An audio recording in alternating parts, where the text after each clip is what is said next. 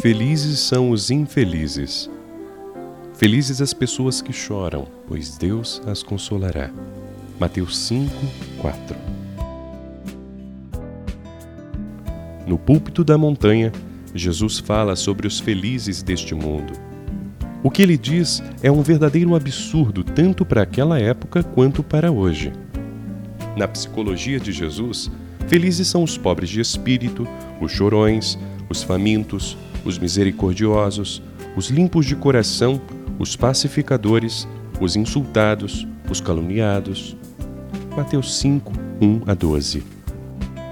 Com esse discurso, Jesus agride o conceito geral e particular da felicidade pessoal. Como é possível serem felizes os que choram? Como é possível serem felizes os que não satisfazem os desejos da carne? Como é possível serem felizes os que levam desaforos para casa, os que não se vingam na base do olho por olho, dente por dente? Mas Jesus não deixa por menos. Quem está equivocado não é ele, mas a cultura do pecado. O certo virou de cabeça para baixo no momento da queda. Jesus está tentando mostrar que o que está de cabeça para baixo precisa ficar de cabeça para cima outra vez. O verdadeiro conceito de felicidade não é o que está em voga, mas o revolucionário, trazido e proposto por Jesus.